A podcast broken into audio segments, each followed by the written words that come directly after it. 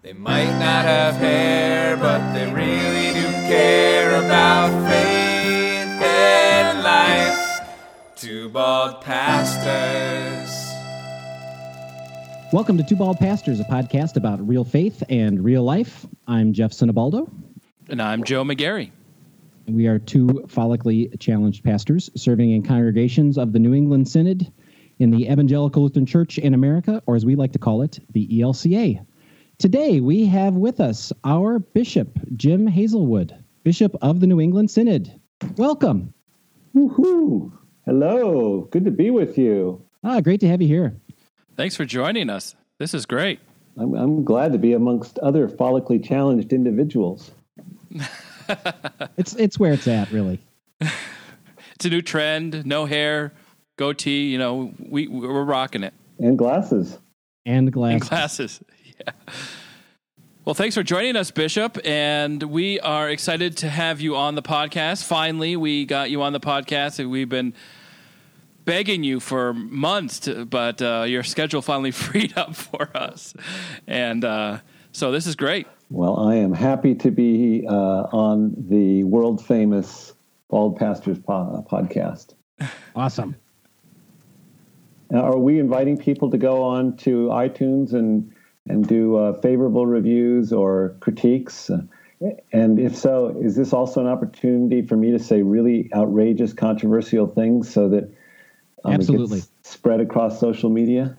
Definitely. This is the right platform for that. All right. Cool. Good. This is going to be fun. And we've only had to censor one or two guests, so keep it to a minimum. It's a little hard in the editing process. Right. Well, and we're also then recording this on my YouTube channel, cool. Bishop on a Bike, so We'll post it there for those people that want to see the dynamic video of this conversation. I don't know what it's like in filming a podcast, but it won't exactly be riveting video, but hopefully the conversation will be fruitful. So definitely.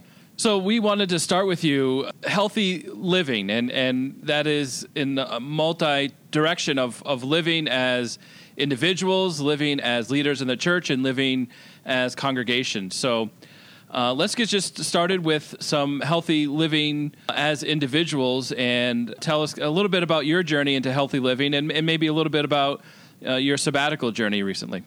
Sure. So one of the things that I realized it in particular in the last 5 years, but more so, it's been a longer journey than that, but particularly recently, is that nobody else is going to take care of us. And although I despise the term self-care because of the way it has often been propagated by various institutions in our church as kind of a very navel-gazing and excuse for not working hard, that's not what I'm interested in at all. What I'm interested in is people's physical, mental, emotional well-being. And probably I would add a fourth one that is one I'm recently working on, and that's financial well-being. For me, the whole thing started or is kind of concretely centered around about 2.5 years ago. I discovered that I was going to be a grandfather, and that combined with I had always gone to the gym, but I was the kind of guy that went to the gym whenever he felt like it. And I'd go and do a workout that would get a little perspiration going. And then I'd stop off at Starbucks for a latte and a chocolate chip cookie on the way home from the gym. Nice. Well, you earned it at that point. Yeah. That's the way to do it, man. That was my attitude. It was like, yep. I just worked, well, kind of, sort of, really not very hard, but hard enough to justify another 1,000 calories of sugar and fat. I didn't understand what the problem was. But so around the time I learned I was going to be a grandfather, I also happened to meet somebody at a gym, and he just mentioned a book called Younger Next Year. And they've written another book called Thinner This Year. And that book, it was one of those things that it was the right time, the right item at the right time. It just all came together. I think I read it over the course of 2 or 3 days. It was right before Christmas. Mm-hmm. And basic premise of the book is, don't eat crap and exercise every day. And there, I've just saved everybody the $14.95 on purchasing the book. And I just jumped in full bore, implemented basically healthy eating, It's not anything particularly radical. Any fourth grader can come up with the list of what's good for us and what's not, and exercising 6 days a week. Now, for a lot of people, that could just simply be a half-hour walk. You know, the other 23 and a half hours a day, you can stay on your lazy boy and watch TV or listen to podcasts. But, you know, for the whole rest, for 30 minutes, you know, do something. Well, I went to the gym. I lost 30 pounds in about 4 or 5 months, and then got a bicycle. And so I've added bicycling to my exercise routine as well as eating. And it's been great. I feel I have so much more energy. It helps with any stress levels that I have. I have a better outlook on life. My attitude is just vastly improved. And to go back to the grandfather thing, is my goal is I'd like to be around to spend time with my grandson. Yep. So that's basically how it all kind of got launched. So are you looking at pretty much 6 days a week you are working out at this point, or is it, I know you have a busy schedule. I'm about 5 days right now. And as the weather here in New England improves, pretty much from about April through, depending on weather, November, December, I can be out on a bicycle most days. And I also added swimming, and I have a pretty light strength training thing that I do once or twice a week. So the whole thing, but it's 5 days. It's five, usually 1 hour slots is about what it works out to. So 5 hours a week. That's great. Well, I followed your lead. I was inspired, and I was doing the incremental gain a pound or two here and there just by not changing anything, and also metabolism changing as I was not getting any younger each year, I discovered. With the help of another friend who went on a program, did something similar. So I've knocked a bunch of weight down and exercise a lot more and sleep better and feel better and have more energy and all those things too. So thanks for taking the lead on that first. Yeah, it's been really interesting how I did this, and with no intention of converting anybody else. It was all work on myself. Yep. And the number of people that have responded is far more than anything I've told people to do. It's not a bad legacy, really. Right. Well, he was bishop for a while. I don't know. The church went down the tubes, but a lot of us got a lot healthier. Right. You'd have like bicycle church. That would be fun. Yeah. Well, I did a video with Laura Everett about that, and I know you folks have had Laura on the podcast. I mean, you know, the one critique I've heard from people who have said variations on my wording of what they've said is, you know, a lot of what you talk about is willpower or requires intentionality, a decision to actually do it. And at first I still am a little confused by this criticism, but my answer just finally is, yeah. Right. You have to decide to do this, and it has to be a conscious decision. And I know keeping up with the pattern is difficult. So everybody's different. I mean, some people are going to need a partner. Some people can do it on their own. Some people are going to need to go to a class. Some people are going to sign up for something where they have to pay money to a trainer. I mean, everybody's got their own way of doing it, but ultimately it does come back down to you have to decide you want to do it. And for me, I've always been, if I've got the bigger long-term vision of where I want to be, then that allows me to make those short-term sacrifices in service to that larger vision. So yeah, this is about willpower and discipline and all those things that St. Paul talks about in the New Testament that Lutherans actually get a little scared of when we start to add these expectations to how people are supposed to live. But right. At least for me, that's the way this worked. Yep. I found the difficult part is keeping with it. It wasn't hard to decide to do it, and it wasn't hard to do the program when it was spelled out. It's hardest when the only one really keeping you accountable is yourself. And you have to decide in the morning, I will get up and exercise, or I won't eat that donut, and it really looks good, even though my kids have them. And, you know, it's hard, and it is a challenge, and to actually decide to do it is part of the deal. That's discipline. So you just came back from sabbatical a few months ago. I'd love to hear, I know Joe would too, just kind of things you...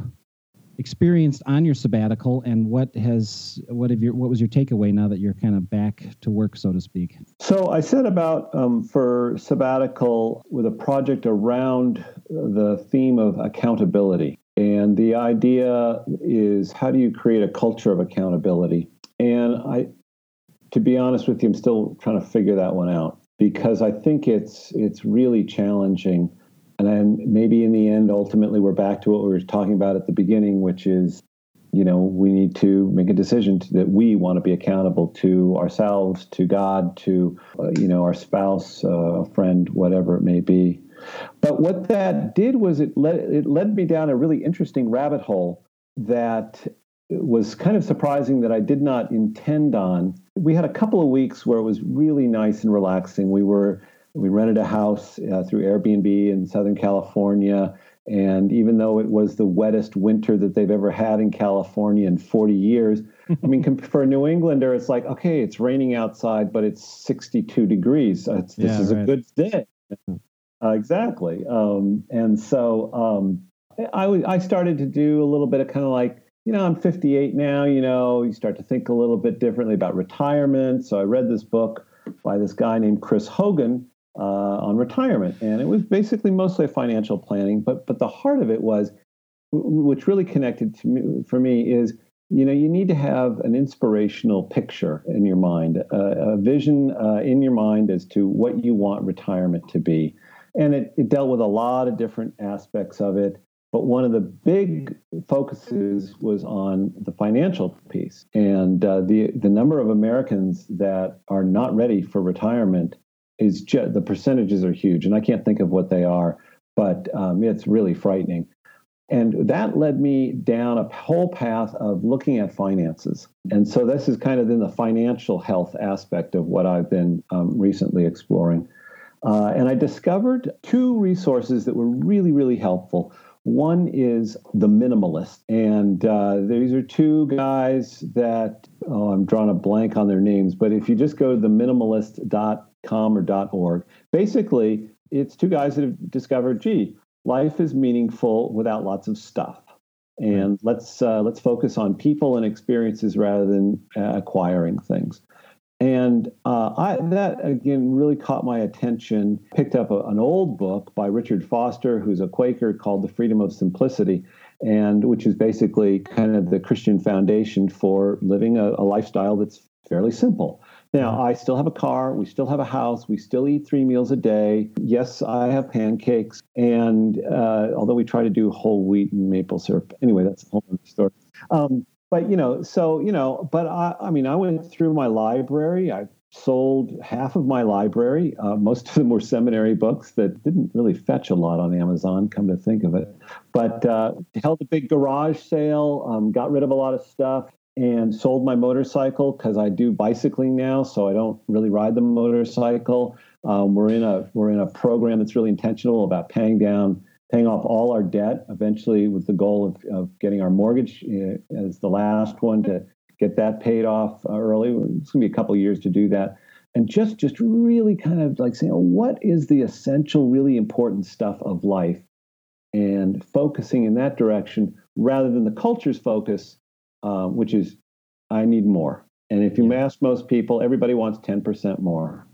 They want 10% more of a salary increase, not to touch on any controversial discussions at Synod Assembly or anything. They want 10% bigger car, 10% bigger house, 10% time. You know, everybody wants 10%. The problem is, once you get 10%, what does everybody want after a couple of weeks? 10%. They want 10% more. It just becomes this vicious cycle. Well, and so I've been trying to go, okay, what does it take? Well, what about if I go the other way? Let's try to decrease my life complexity by 10% and kind of go in that direction. So it's like a reverse tithe on time and energy. So anyway, that's a long answer to what came out of sabbatical for me. Nice. Does that mean a tiny house in your future someday? Well, for me, it would have to be a tall, tiny house. Right. We looked at those tiny houses, at least in the movie, and I've been online. It's like, I'm sorry, I can't do that. I'm too claustrophobic. Our daughter Mia's really into the show about tiny houses and wants one. We're like, well, you can park it in our yard when you get one. That'll be fine. my wife and daughter say they want a tiny house, and I said, "What about me?" And they said, "You have too much stuff." So I think I need to work on them. Joe, I am. Yeah, I'm looking actually behind your office there. Yeah, you can't see nothing. Yeah.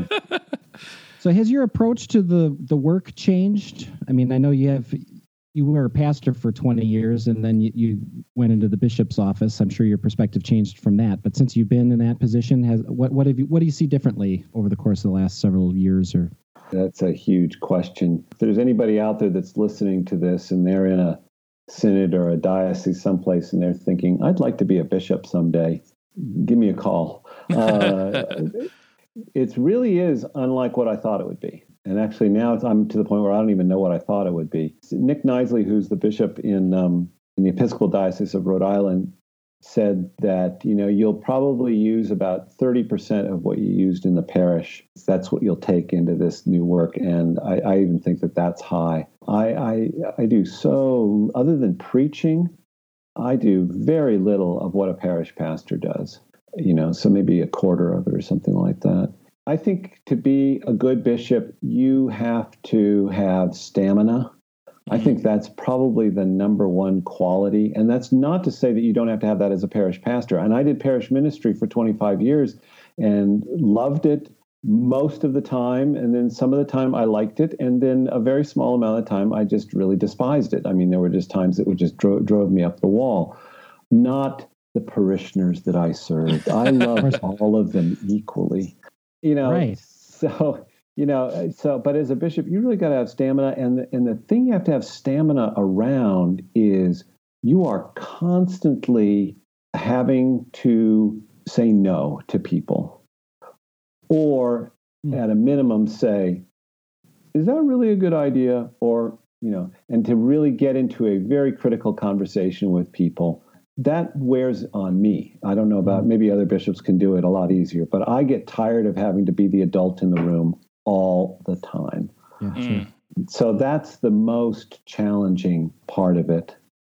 There's other things that are challenging. Obviously, the times that we live in are very challenging, but there's great opportunities too. So, we can talk about that, but I think that that's the piece, the stamina of having to be the one that says, and whether that's to my staff, whether that's to somebody that's not acting properly, whether that's some Looney Tune idea that somebody comes up with, I mean, it's a whole varied kind of thing. So I go through most days just like saying, well, I don't know. Well, no. And it's not that I always say no, but it's like, let's look at that. Let's think about that.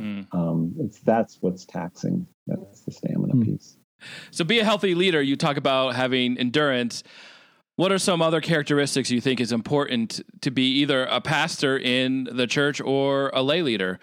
I think that we are constantly under pressure to intentionally or unintentionally forget that we are in the Jesus work. And that there are so many factors that push us away from that.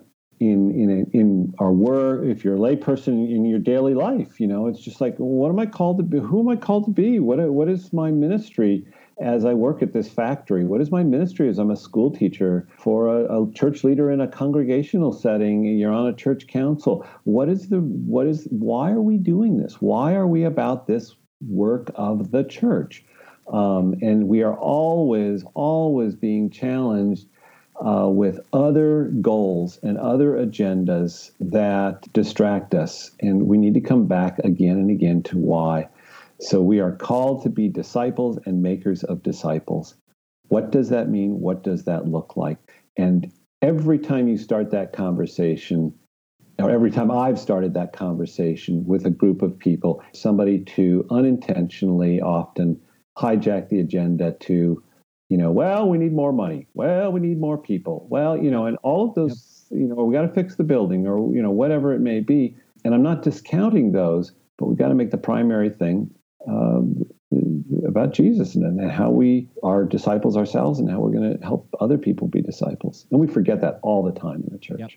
Yep. And I think sometimes we talk about doing the ministry and about Jesus. And then you do hear what about this and what about that? We can't worry about the Jesus part if we don't have any money to do ministry. But what I like to try to remind people is you do what you're called to. You figure out that why, and you do that, and the rest will take care of itself. And most likely, from my experience, it does take care of itself. Yeah. There's a great book by Simon Sinek.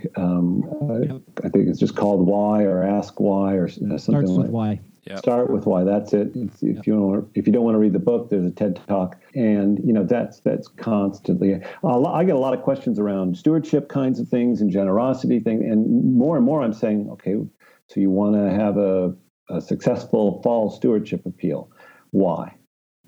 And then go through the multiple layers that you need to go through to get to the ultimate why. Because I think most of us, we don't know why. Right. Most of our congregations don't know why they want to do why do you want 10% more income next year? Because they want to meet their budget. That's probably right. And exactly. Oh, yeah. Just everybody is out there, and that's just so motivating. I want to help my church meet its budget. Woo! I mean, that worked in another time period. In a particularly post-World War II time period, with generations that are my father-in-law's age. He's 93. Yeah. We don't have a lot of 90-year-olds in our congregation. Well, that was the builder generation. The Tom Brokaw called them the greatest generation. That's how they were oriented. The younger and younger you go on that scale, boy, the less appealing meeting the church budget is to people. It's what you want to do. Whose lives do you want to change? What's the impact that you want to have? Yeah. People need to get clear on that. It changes a lot of things. It makes it a lot easier, but it's hard to answer the question. Is the really challenging part? And you guys, I'm not saying anything you two all don't already know. You've had these conversations in your congregations.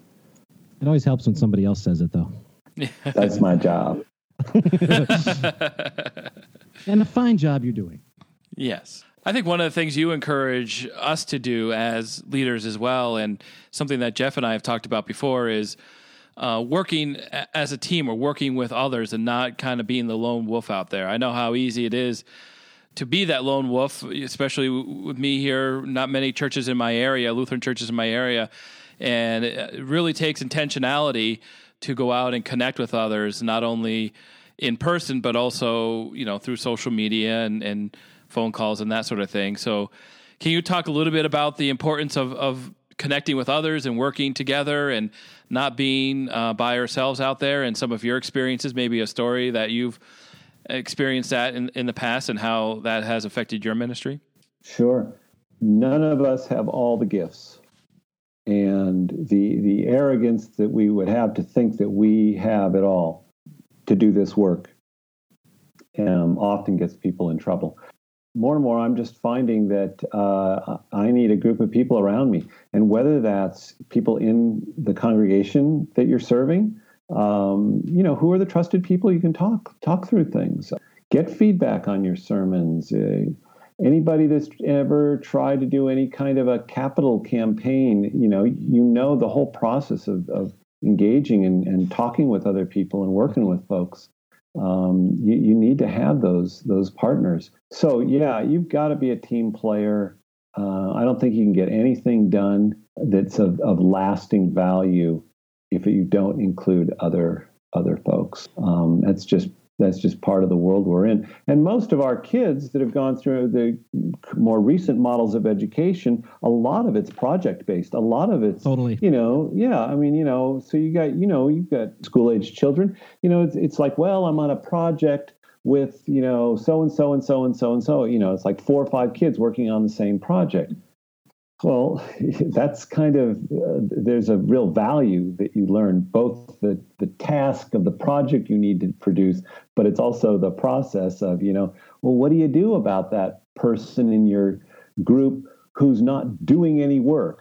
Right. Well, I tell you, you're going to face that in life, and you're going to have to figure out how to handle that one. Right. So, I think everything is team-based. I really wish that our congregations were in positions to have multiple staff. That's usually not till you get to a larger size, but you get a team of people humming and focused on a similar direction.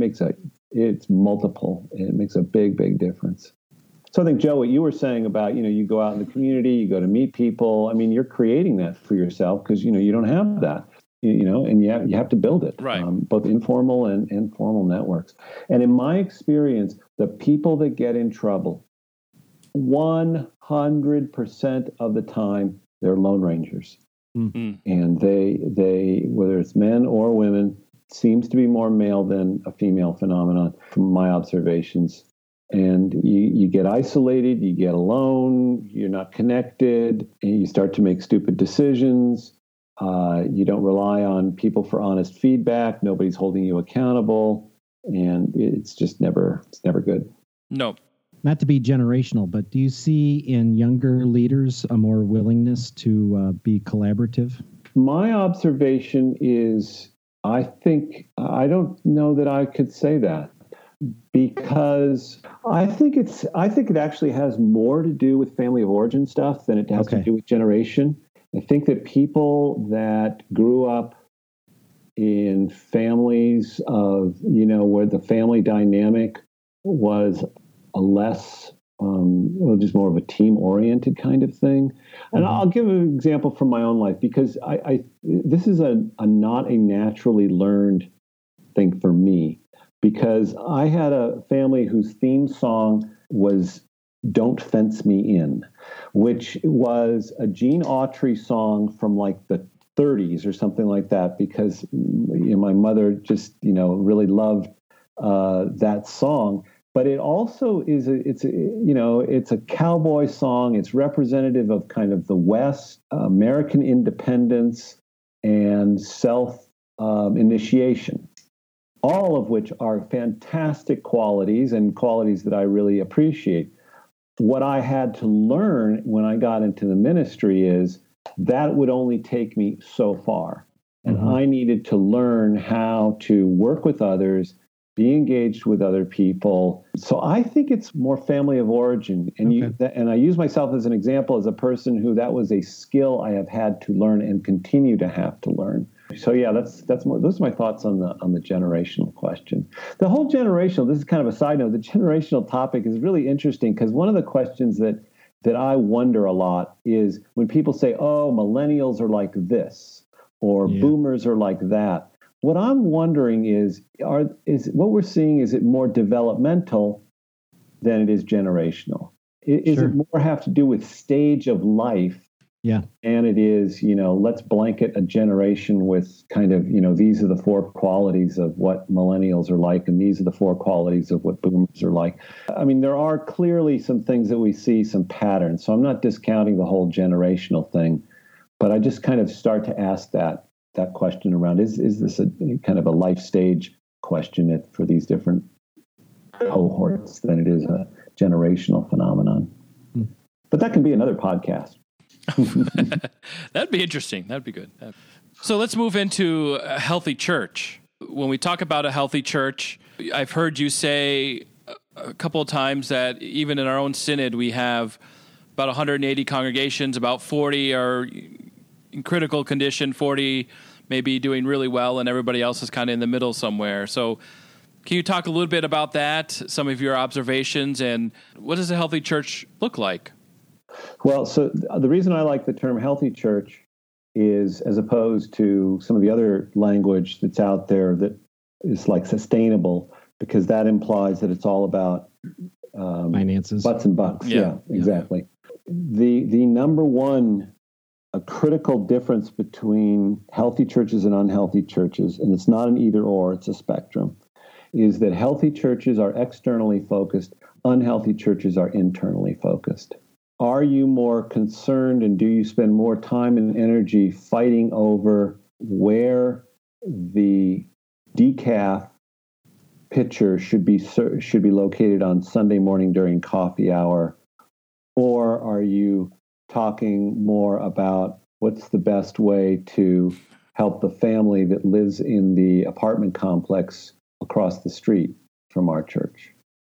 And so just that example alone, people will often say, in fact, at the Synod Assembly, I said something about how many of you know who your neighbor is, right, or don't know. How many of you don't know who your neighbor is? I mean, I was like, wow, it was like 30% of the assembly raised their hand. Now, I don't know, they might have been thinking about their own home. so they don't know the neighbor across the street or next to them? Or were they thinking about their church? Do they know the people that actually live across the street from their building? So that's an example of being externally focused.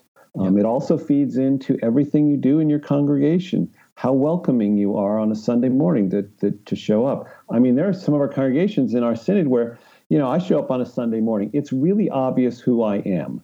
I'm carrying, you know, my alb. I'm dressed in clerics. Right. I've got my John Nicketh mitre on, you know, and maybe actually should probably be more Angel Marraro, since he's the one that's the bigger advocate of that.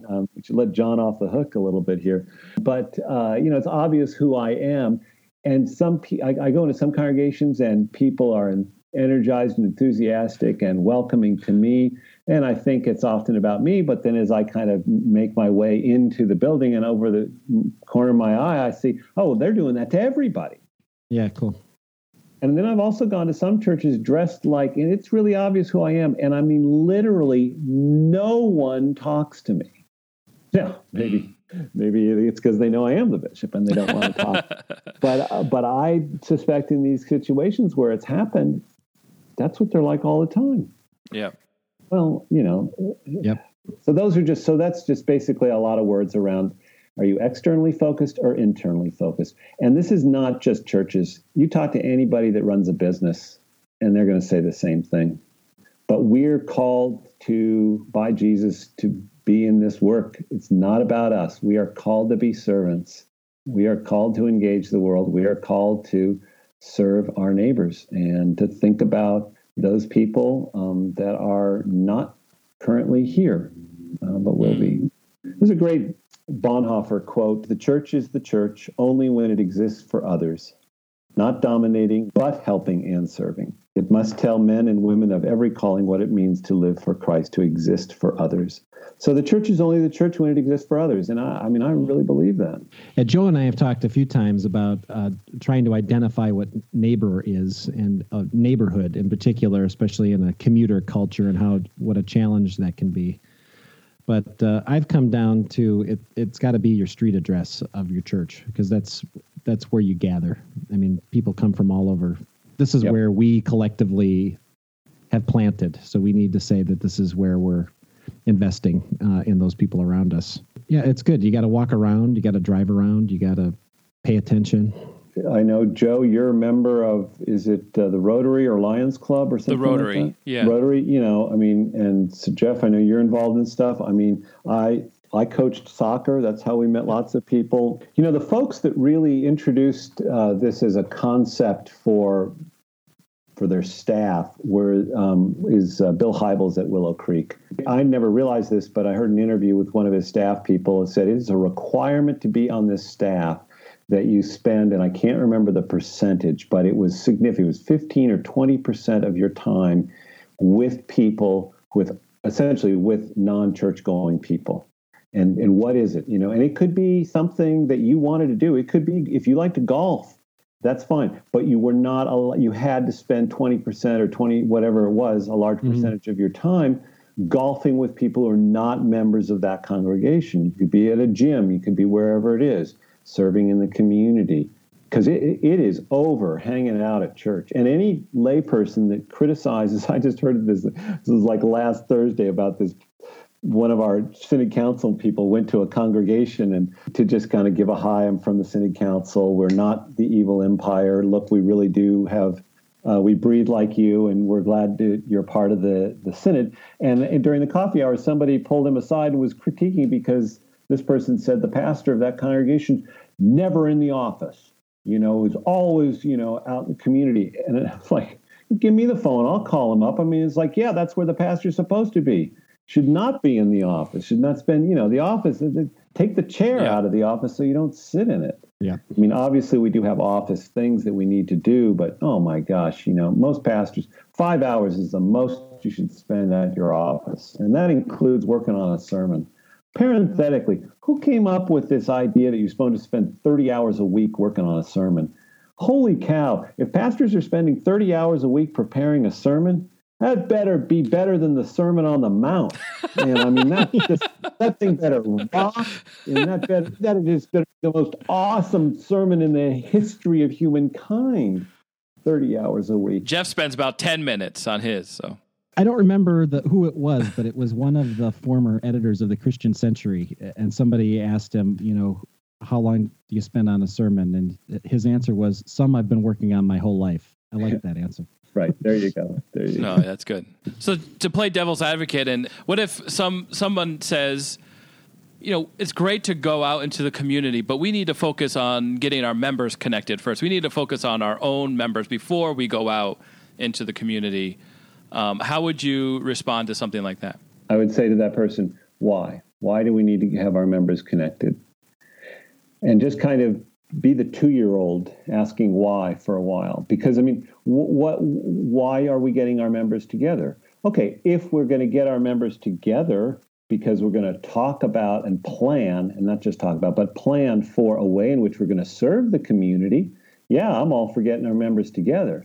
But if you just want to get the members together for what? For what purpose? For them to get to know one another? There might be some value in that. But the way it's often phrased is an either or a sequential, like we first need to have our members have at least 30 potluck suppers together. Mm-hmm. And then after that, we will be prepared to go into the community. You know, that's a really interesting idea. My life experience is it's not true. It doesn't. That's not the way it works. Right. Do you think part of it is kind of this whole consumer mentality? I mean, we're still trying to overcome that in the church quite a bit. I think it's that we're lazy. Yeah. I think we all know damn well what Jesus wants us to do, and we just don't want to do it. To quote Stephen Colbert. It's really clear. You read the Bible and you cannot tell me that there is not a preferential preference or option for the poor, the underserved, the refugee, welcome the stranger, the clothing, feeding, advocating for just policies. I mean, has anybody ever read the Bible? I mean, it's really obvious what we're called to do, and people make up all this other bullshit about, which is basically, it comes down to the fact that we don't want to do that because it's like, why don't we want to tithe? Yeah, I actually gave the answer away by the way I phrased the question. I don't want to do it. Why? Right. Well, because I'm, afraid. I want to keep my money. It's expensive living today, and so forth and so on. I'll tell you right now. I mean, Lisa and I, we've been tithing for probably 15 years on a middle class income. And people make up all this. The reason they can't tithe is probably because they're, leveraged beyond belief. They're driving a $35,000 vehicle and they're paying, $600 a month on the mortgage. So all of these things that people do. Now I'm being much more honest with you guys because I'm forgetting that this is actually being broadcast to the world, and I'm going to get all kinds of mail and. We're just a couple guys drinking coffee, just hanging out. Record it and put it on the internet for the world to see. But I answer these questions more diplomatically, although less and less as I go on. When people come up with all these excuses, like which was what that is, we should first take care of our own before we go out. Well, my experience is most people come to life when they start to serve others, and they get more energy. Yeah. So I just think, we've had it really good in America since World War II. Been an expanding economy. Granted, I'll admit that in the last 15 years, that's been tougher for certain populations. But for the most part, you compare us to the rest of the world, we've had it cushy. And so we got lazy. Mm-hmm. But maybe the good things about the times that we're in is it's going to call us back to be the church. Anything coming up you want to roll out or... there's little stuff. I just had a meeting a little while ago with some folks from the Conservation and Sustainability Interfaith Partnership. So we're talking about this winter doing a series of events in New England for all congregations, synagogues, mosques, basic houses of worship that want to learn about conservation, things they can do in their church buildings, many of them at no or very, very little cost. In fact, they were telling me about one church that realized that they were paying taxes in a certain municipality on their utility bill. And this group met with them. It took 15 minutes. of a phone call and a letter, and they got 7 years of taxes back. So they got this windfall of like $15,000. But it's also, you know, if you want to look at solar panels, so kind of tie that in with our whole effort that's connected to, you know, our green team and, you know, doing our part in terms of climate change to not just be the stone throwers yelling at the legislators for not doing their job, but also for us taking responsibility for our role and our participation in a carbon based energy economy, and so that we have a little bit more integrity that when we speak out in terms of these things. So that's one thing. That'll be in February of 2018. Right now, I'm kind of in the middle of digesting the Sanctuary Synod resolution. I've gotten some emails and letters from some people that are not happy. I mean, that resolution passed pretty overwhelmingly. It did. I was like, I'm thinking like 3/4, 80%. I don't know. You guys were there.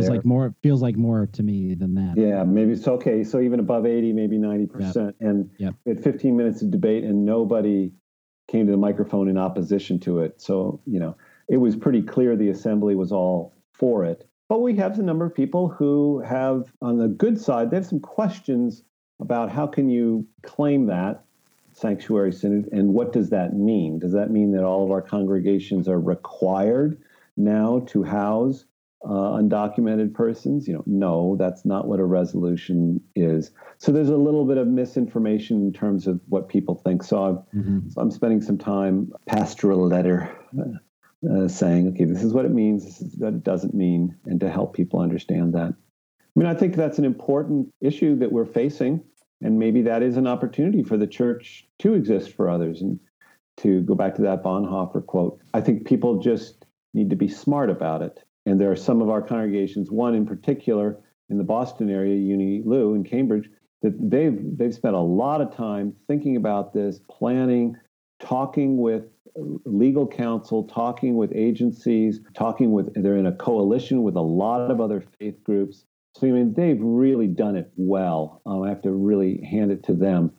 They're kind of the model for people that want to do this. This is not something that you just wake up one morning and say, okay, well, we're going to do this. I think mostly what that sanctuary resolution is going to do is it's going to stimulate some conversation about the whole subject of immigration and refugees and what's the church's role.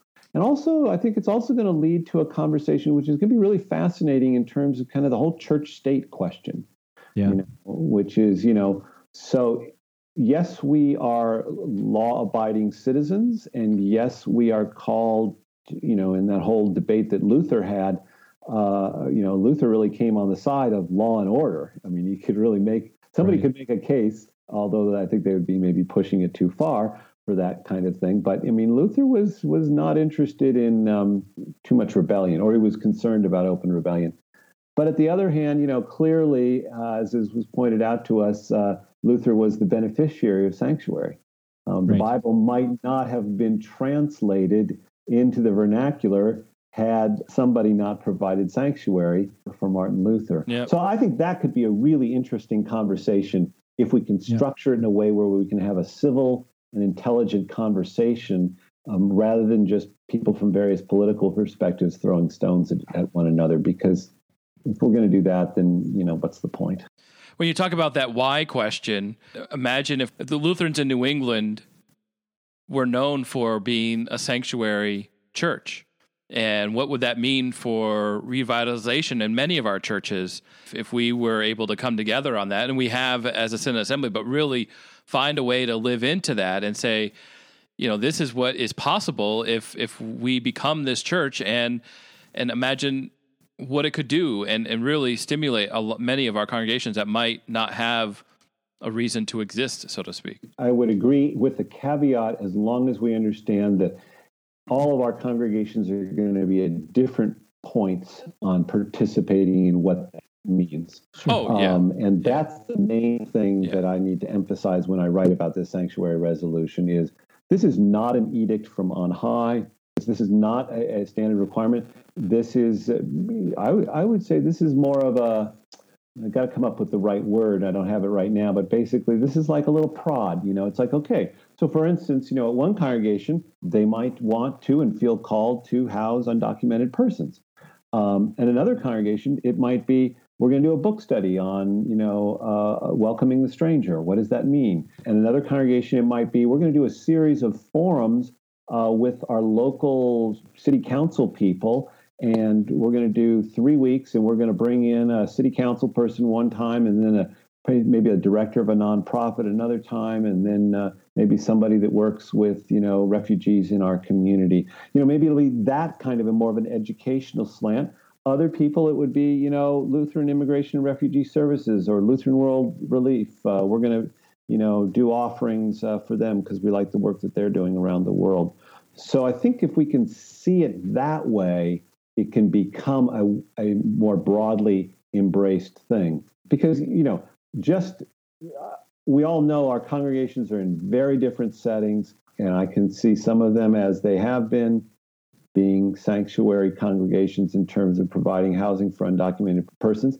But I also know other congregations, there's just no way that that's going to happen in the near future, and that it's going to take a long time. And Union Lew got to that place after a long period of study. This is not something they decided 2 weeks ago, so this is like multi-year kind of process and a lot of thoughtfulness and so forth and so on. So that's just kind of the piece I want to add is as to what Sanctuary Synod means.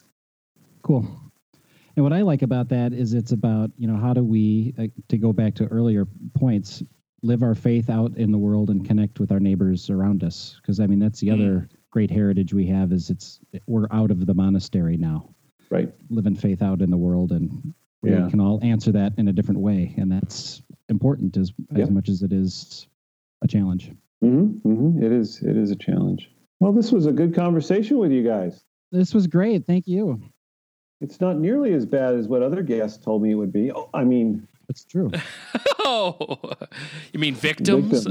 Yeah, you've had quite a variety of series of people, so it's been good. Yeah, we've really enjoyed it, and we want to thank you for coming on. And if someone wanted to reach out to you, what are some best ways to do that? I think probably the best and the easiest place would be my website, which is bishoponabike.com. From there, they can find me through various social media, YouTube, Facebook, Twitter, Instagram.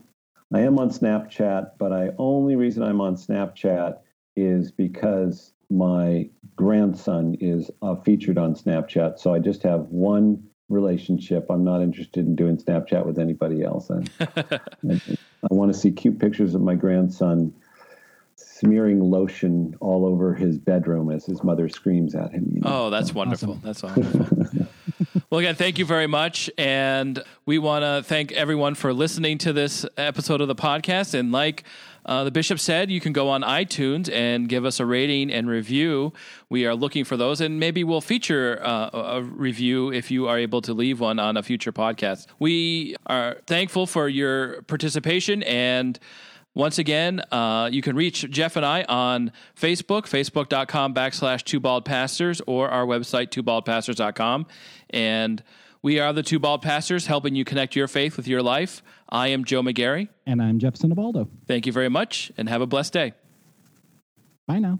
They might not have hair, but they really do care about faith and life. Two Bald Pastors. You should know that is how my grandfather used to always end every phone conversation. He'd say, "Bye now." That's why. Amen to that. Amen. Okay, we don't want to be sing. Hey, we're 10 minutes in and we haven't even started. So to be a healthy leader in the church, you talk about stamina. Oh no, I can't say that. Stamina. There you go. You talk about stamina.